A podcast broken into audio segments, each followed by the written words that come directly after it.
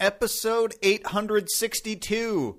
The dominoes are starting to fall as the Packers prepare to replace Aaron Rodgers in house. We evaluate the options with Nathan Jahnke of ProFootballFocus.com. It's all coming up on Railbird Central next.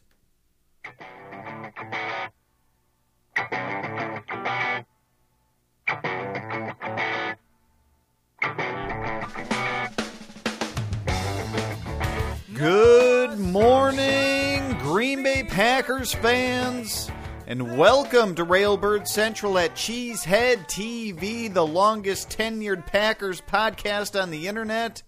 I'm your host, Brian Carriveau, and today we're talking about how the Packers are replacing Aaron Rodgers. To do that, we've got a guest joining us on the phone. Baltar, find me another expert, one that likes me this time, okay? We're joined by Nathan Jahnke of ProFootballFocus.com. Nathan, how you doing this morning?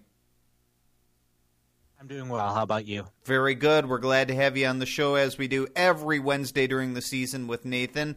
Um, Nathan, uh, assuming that Aaron Rodgers' season is done, can we take a look at his 2017 campaign thus far and see how worthy he was of the NFL MVP? As several have suggested he'd be in contention. I know, like the Las Vegas odds makers kind of placed him near the top. So how how did that shake out? Um, at the moment, we have Rodgers sitting at fifth in terms of PFF rating for quarterbacks. So he's been having a very good season. I'm not sure if I'd call him the MVP right now if the season ended today.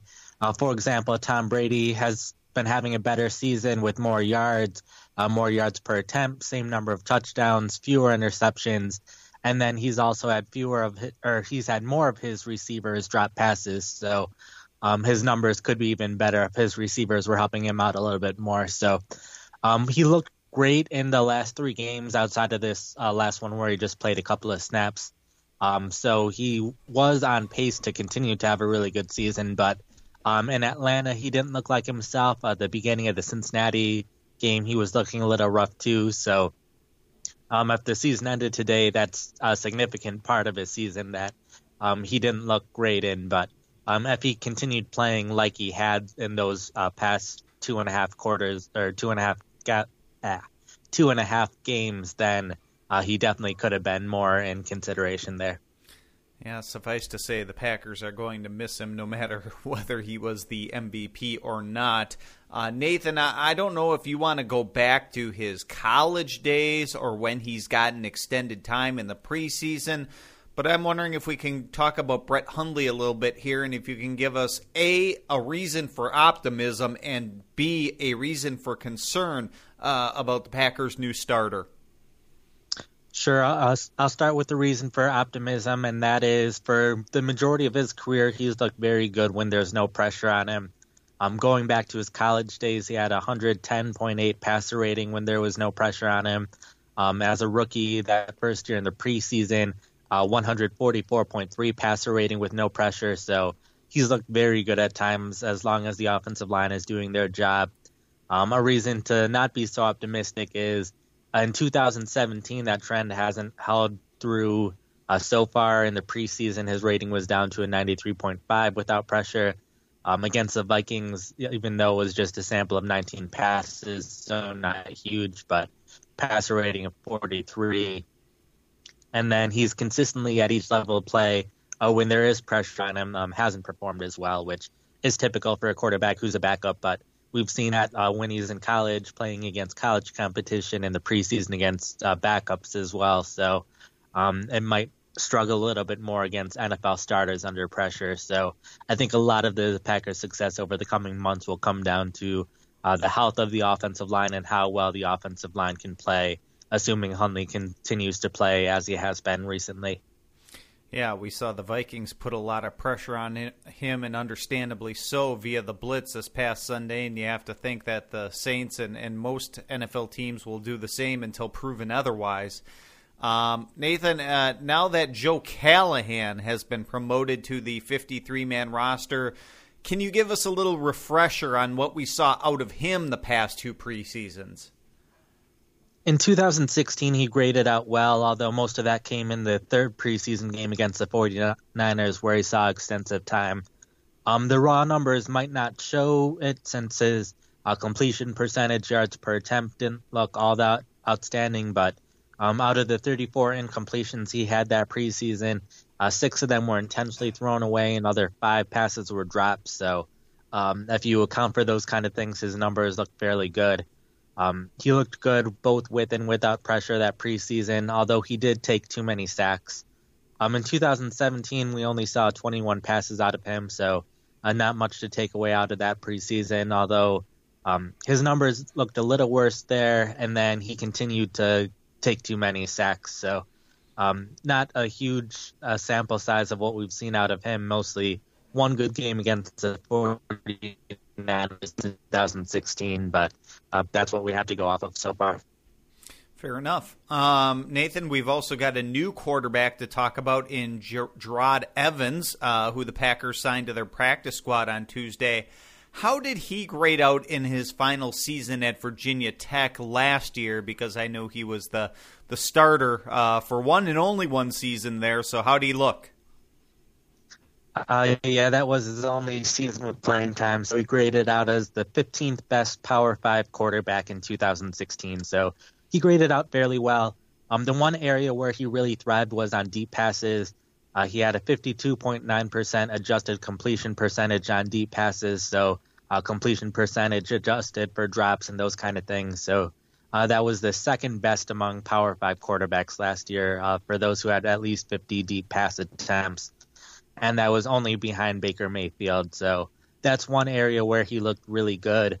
Um, outside of the deep passing, all of his numbers fell in line with what you would expect for a quarterback who's on a practice squad. All of them looked good for a college quarterback, but not great for a college quarterback. So it's really deep passing where it really stood out. All right, we're talking with Nathan Jahnke of ProFootballFocus.com here at Railbird Central on a Wednesday morning. Uh, Nathan, uh, getting away from the quarterback position here. For all intents and purposes, it looks like Quinten Rollins' season has come to an end when he was placed on injured reserve. Uh, to my eyes, I'd guess he graded out as one of the lower cornerbacks in the NFL so far this year, but how true is that? Uh, you would be correct there. Right now, he ranks as the eighth lowest uh, graded cornerback out of 114 qualifying cornerbacks. Um, he allowed 17 of 18 passes thrown his way to be caught, so uh, he wasn't doing a great job of preventing catches. Um, when he did allow a catch, there were times where he was able to make a play after the catch um, only allowed 9.9 yards per completion, which is decent for a cornerback, but then also had six missed tackles on both pass and run plays. So while sometimes he was doing a good job after the catch, he was also uh, missing too many tackles, which uh, six right now is tied for the most for a Packers defensive player. So uh, while he did make some plays this season, I think he's yet to really live up to how well he was playing um, in his rookie season. Yeah, uh, that is unfortunate for Quinten Rollins. Um, but uh, I think one of the silver linings to come out of the past week's game was the play of Lenzy Pipkins, who might see even more time now with Rollins out. So, Nathan, how did he look in his first NFL regular season action uh, on defense? Uh, he looked fairly good. He allowed three or four passes thrown his way to be caught, um, on the bright side, two of those three catches, he was able to make a nice tackle afterwards. One a loss, one for a short gain. So, um, even though it was a catch allowed, it was still a win for the defense.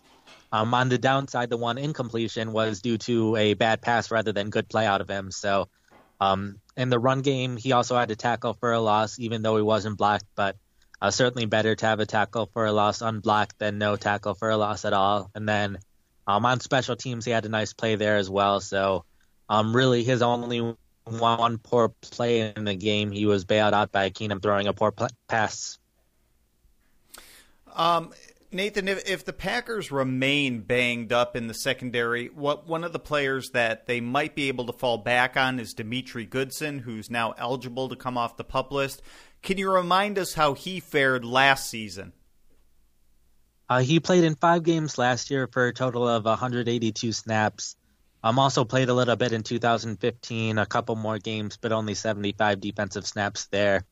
Um, over those two years, there's only been three games where he's been thrown at more than once. Um, in all of those games, his numbers didn't look all that good. Um, also allowed a 83.3% catch rate, so was allowing a lot of passes, uh, 16.6 yards per catch, and 155.8 passer rating allowed. Um, those numbers are a bit skewed because there were a couple big plays that he allowed, and uh, those inflate those numbers a bit. But um, he didn't have a lot of good plays to help for those big plays that he allowed. Uh, one pass breakup and one tackle for a short game last year, but those were his only real good plays out of it. So um, even when he is good to go, I'd probably rather I would like to see Pipkins and Josh Hawkins get uh, more opportunities than maybe see Goodson out there. Uh, fair enough. Uh, finally, here, Nathan, before we let you go, outside of Brett Hundley, which I've, obviously everybody will be watching this upcoming Sunday, what's the matchup to watch against the New Orleans Saints? I would say Kenny Clark against the Saints interior offensive line. Um, I know we talked about Clark last week, but Clark this past Sunday had what could end up being the best game of his career. Um, he had six run stops on 25 run plays and three hurries on 25 pass rushes. So um, the only other Packers defensive lineman in the past 12 years with six run stops in a game was Ryan Pickett in a game in 2010 and it took him 12 more run plays to get there. So wow. uh, Clark was outstanding against the run this past week, and he improved his uh, pass rushing a little bit. So um, it was one of the best Packers defensive performances that we've seen over the last 12 years. And he'll be going up against some of the Saints' interior linemen. Uh, center Max Unger is well known, but uh, that's more for his pass blocking than his run blocking. And his run blocking has been in decline in recent seasons. And then the Saints' replacement for Jahri Evans, uh, Larry Warford, uh, he hasn't been living up to the expectations for him so far this season. So I'd be interesting to see if Clark is able to uh, continue his great play against the run in this game. I hope so. I hope it's not the best game of uh, Kenny Clark's career. Uh, basically, meaning I, ho- I hope there's even better ones to come. But Nathan, thank you so much for joining us this morning. Greatly appreciate it. Excited to talk about the review of this game next week and uh, hopefully some good play from Brett Hundley. Thanks a lot. Yeah, no problem. Thanks again for having me. Take care. Nathan Jahnke of ProFootballFocus.com joining us here at Railbird Central on a Wednesday morning. Glad to have him join us. Glad to have you, the listener, join us as we continue on with the show. And yes, it's not lost on me that Nathan's call quality was not all that good. We're using Skype, and uh, I struggle sometimes with, with Skype. I think the, the quality of the, of the calls is better than making a normal phone call, but sometimes you, you deal with the, the garbled sounds there. Uh, maybe we'll go back to using the phone with Nathan. We'll see. It's my fault, not his. Um, uh, you know, I wish you didn't have to hear that, but uh, sometimes we're uh, hamstrung by uh, our technological limitations. Anyway, moving on with the show. What the hell's going on out here? I'll try to tell you, Vince, in our Packers news segment and my commentary on it. We'll start with an update on Aaron Rodgers, which you've probably heard by now, but just in case Railbird Central is your sole source of Packers news, Packers head coach Mike McCarthy confirmed during his Monday press conference that Rodgers will require surgery on his broken collarbone. For what it's worth, however, no one has confirmed his season is officially over as I suspected, the Packers can afford to take at least a couple days, maybe even more, to make a decision definitively about what they're going to do with Aaron Rodgers in the short term. Uh, they've made a couple roster moves to start replacing him, but right now, Rodgers continues to be on the 53 man roster. I suspect he'll be placed on injured reserve at some point but they they just probably want to make the smartest decision possible to replace him perhaps with one of those guys on the pup list and and they probably want to see how they fare with a week of practice first which they're allowed to do. So uh, the Packers really in in no hurry to make a move there if they don't want to. As for the roster moves they made uh, the dominoes started falling when they placed Quinten Rollins on injured reserve when he suffered an Achilles injury this past Sunday. Now, technically, he's able to return or eligible to return from injured reserve. the team can return two players, remember, per season. But with three offensive linemen already on injured reserve, those being Jason Spriggs, Don Barclay, and Kyle Murphy, plus the possibility of Aaron Rodgers returning, however remote that may be, we almost assuredly have seen the last of Quinten Rollins this season and perhaps the end of his Packers career. That's right. Um, it's been very disappointing to not see Rollins pan out. And it's his lack of speed more than anything, I think, that's killed him. I, I think it was Zach Kruse of the Packers Wire suggest on Twitter that Rollins has all of the effort and none of the speed while it's the opposite with Damarious Randall, who has the speed but none of the effort, uh, or at least the requisite effort required in the NFL. If the pack, if the Packers, let, we'll we'll say this, it it's not like Rollins has offered nothing to the team. He actually made a huge tackle on a third down last week against the Cowboys, uh, the week before.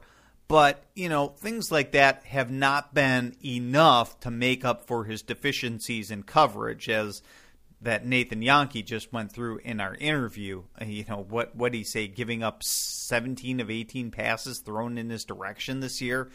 That's just not good enough. Um, and it's unfortunate. Uh, Quinten Rollins seems like a nice guy, and you, you feel bad when when nice guys can't succeed athletically on the field, but it, it's just not happening. Whether or not the Packers going to try to give him one more season, at least invite him to training camp next year, uh, I don't know at this point. But you know they they don't have to decide that now anyway. I mean, he could just sit on injured reserve for the time being, uh, and he you know deserves that at the very least to to stick on the roster for the remainder of the season. Um, they can do that for him. Now, taking Rollins' spot on the 53 man roster was quarterback Joe Callahan, who was promoted from the practice squad. And as expected, the Packers stayed in house at the quarterback position, at least at the number two quarterback position. And Callahan will be active this week. Uh, I wouldn't expect that he'll play, but he'll be the backup. And uh, you know, he'll basically be in the situation that Brett Hundley w- was last week. I, I heard it suggested, or not even suggested, reported somewhere, and I can't even remember who did. And I apologize who asked this question, and I'm not able to give you proper credit, but uh, uh, I, I think I heard somewhere that Brett Hundley took seven snaps in practice last week uh, with the number one with the first string offense. It, you know that's that's how much time the backup gets. I'm sure it fluctuates from week to week. There will be weeks he gets more work than than simply seven snaps. But I mean, I, I think the point being that you know they're they're going to prepare the starter uh, who you expect to play. You know, 100% of the snaps. You know, 99% of the time. You, you don't expect the backup or the starter to get injured. So you want to prepare the starter to play a full game, to go a full four quarters, and have enough plays in his arsenal that you're practicing them throughout the week, and and you want to take advantages of your strengths and and take advantage of your opponent's weaknesses and all those kind of things, and it takes a full week to do that. So that's why the starter's getting so many reps in practice. Um, but uh, yeah, I mean, Joe Callahan, we've seen him do okay in the preseason. Uh, he runs well on the move. Uh, I remember sitting here on the show and, and talking to Scott McKenna. Uh, you know, this was back during the preseason, I believe, and compared him to Doug Flutie type of player, and, and I definitely think that's uh, uh, kind of apropos a comparison there. Uh, maybe definitely not as accomplished as Doug Flutie, but but that kind of player, a little bit of a smaller guy who plays well on the run and uh, has a little bit of moxie to him. And uh, you know, we'll see. Uh, we're not expecting to see him play anyway, uh, but he will be the backup quarterback, and that's an important position on the roster. And then to round out the Packers' moves that they've made since Monday. they signed quarterback Gerard Evans to the practice squad, which, as far as free agent quarterbacks go, I thought was a pretty good move. Evans originally signed with the Philadelphia Eagles as an undrafted free agent this past spring, but was actually placed on injured reserve after he suffered a foot injury during their rookie minicamp, which isn't all that dissimilar a story from Vince Biegel and what he did for the Packers. He's coming back, so um, you know, uh, now Evans is on the cusp of return. Well, he is returning. The Packers signed to their practice squad. Those of you regular listeners of Railbird Central might remember we had Matt Richner on the show in the run up to the NFL draft to talk about quarterbacks. Uh, Richner is a consultant to NFL teams and actually interned with the Seattle Seahawks back when Mike Holmgren was their coach. Richner had a lot of nice things to say about Evans, and I pulled that segment to replay here now uh, now that the Packers have officially signed him. And I think this is the best analysis you're going to find on new Packers quarterback Jerod Evans. Uh, take a listen. Yeah, Jerod Evans is a one-year starter uh, at Virginia Tech, and he's a guy that not a lot of people are talking about. And he's somebody that I think is kind of a, a low-risk, high-reward kind of player. Being that his draft stock, he's not going to be a day one or even a day two guy. He'll definitely be a day three player so there's not a ton of um, you're not using a ton of value on him. But he's a guy that he he had a fantastic year last year at Virginia Tech. He had a negative play rate of just 1.9 percent. Now, negative play rate, uh, I take the number of sacks and interception a quarterback has, and I kind of just divide it by how many pass attempts. Now, the, in the NFL average by the league guides, it's right around six percent. Uh, overall in the league, it's right around eight percent. Now, there's when you kind of look at it, some of the guys who have uh, play, negative play rates that go from college to NFL, like uh, Marcus Mariota, Jameis Winston, usually they'll bump up because you know college is a little easier than the NFL, obviously. But a 1.9% negative play rate is extremely low. So the guy doesn't make a ton of mistakes, and he's able to have the athletic ability to kind of scramble around and make plays. So he's very accurate over different levels of field. He doesn't necessarily have a high or low range in terms of his completion percentage. He's very consistent throughout the kind of the short, intermediate, and long passes. He's a great third down passer. He completed 64.2% of his attempts uh, last year on third down. So a guy who's very consistent. A lot of teams just don't like it because he's a one-year wonder. Um, and here's a guy who, who played against, you know, took uh, Virginia Tech to the ACC championship, and they played very well against uh, Clemson. Uh, so for me, I like Jerod Evans. I would probably take him over a, a handful of other guys in this year's draft class, probably earlier than most teams. Um, he's and he's somebody that I've uh, advocated to a number of NFL teams that they should probably go back and relook at his film because I think they I think he's a, definitely a diamond in the rough kind of player. There you go. That's what Matt Richner had to say about Jerod Evans, which was very complimentary, and I like it and like to see what the Packers can do with him. Uh, maybe now that he's healthy and uh, not having to worry about that foot, maybe he'll end up being a good developmental prospect. We shall see. Uh, moving on. The day ahead. Uh, quarterback is getting all the attention, uh, but Wednesday is the day we find out what's happening at the other thin positions on the Packers roster. Those are the offensive line and in the secondary because the Packers released their first injury report of the week on Wednesday. And in any other week, we'd be up in arms about all the other names on the injury report. Uh, we're talking about starters like David Bakhtiari, who had the hamstring injury, Brian Bulaga, who suffered a concussion, Lane Taylor, Morgan Burnett, Kevin King with a concussion, Davon House, and then we've got key backups like Ahmad Brooks and Joe Thomas uh, who are on the injury report. Uh, I'm assuming some of these players will be out and a couple others will play yet this weekend. Now, who exactly falls into which category? We'll get a better idea of this afternoon when the Packers release their injury report. Uh, so that's going on because I, I mean, there's there's you know that school of thought that you know it doesn't matter who the Packers trot out at quarterback, whether it's Brett Hundley or Colin Kaepernick or Tony Romo or Joe Callahan or whoever.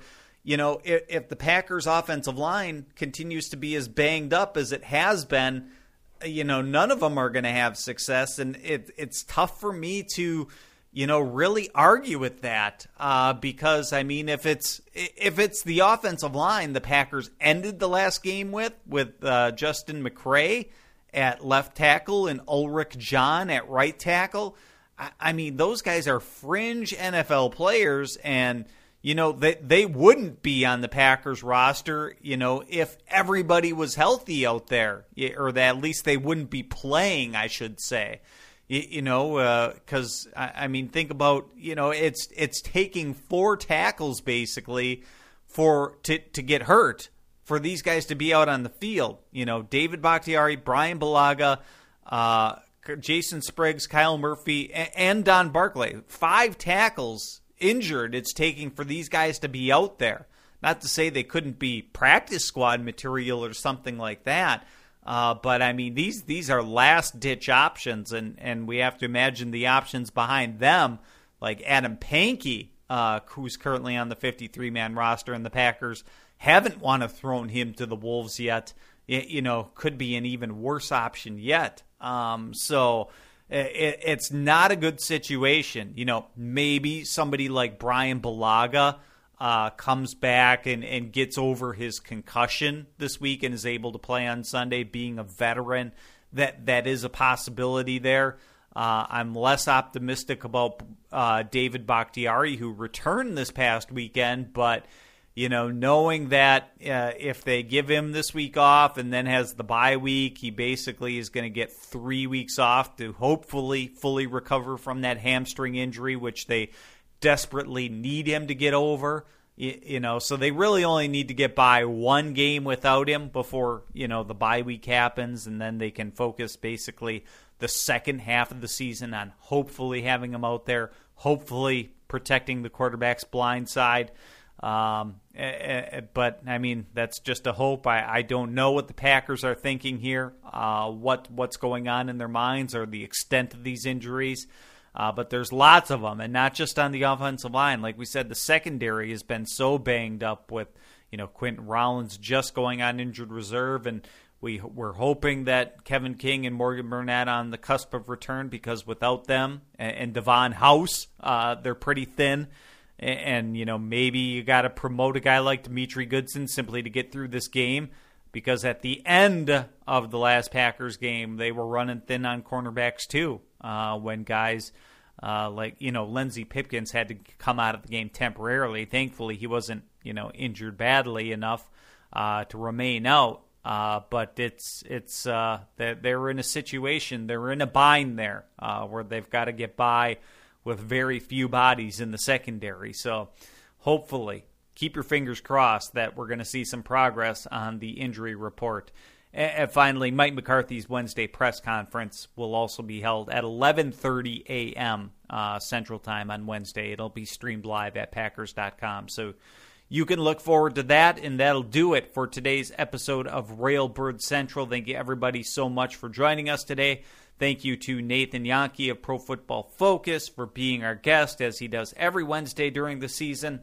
Railbird Central typically airs every Monday, Wednesday, Friday at 8:30 a.m. Central Time. That's a live edition of the show, podcasted and on demand later in the day. We'll see you later, folks. Uh, we'll be back two days from now uh, on Friday uh, to preview the Packers Saints game a little bit more in depth. For the time being, I've got uh, a song called All Inside by Kyle Hollingsworth on Sci Fidelity Records. See you later. Go, Pack, go.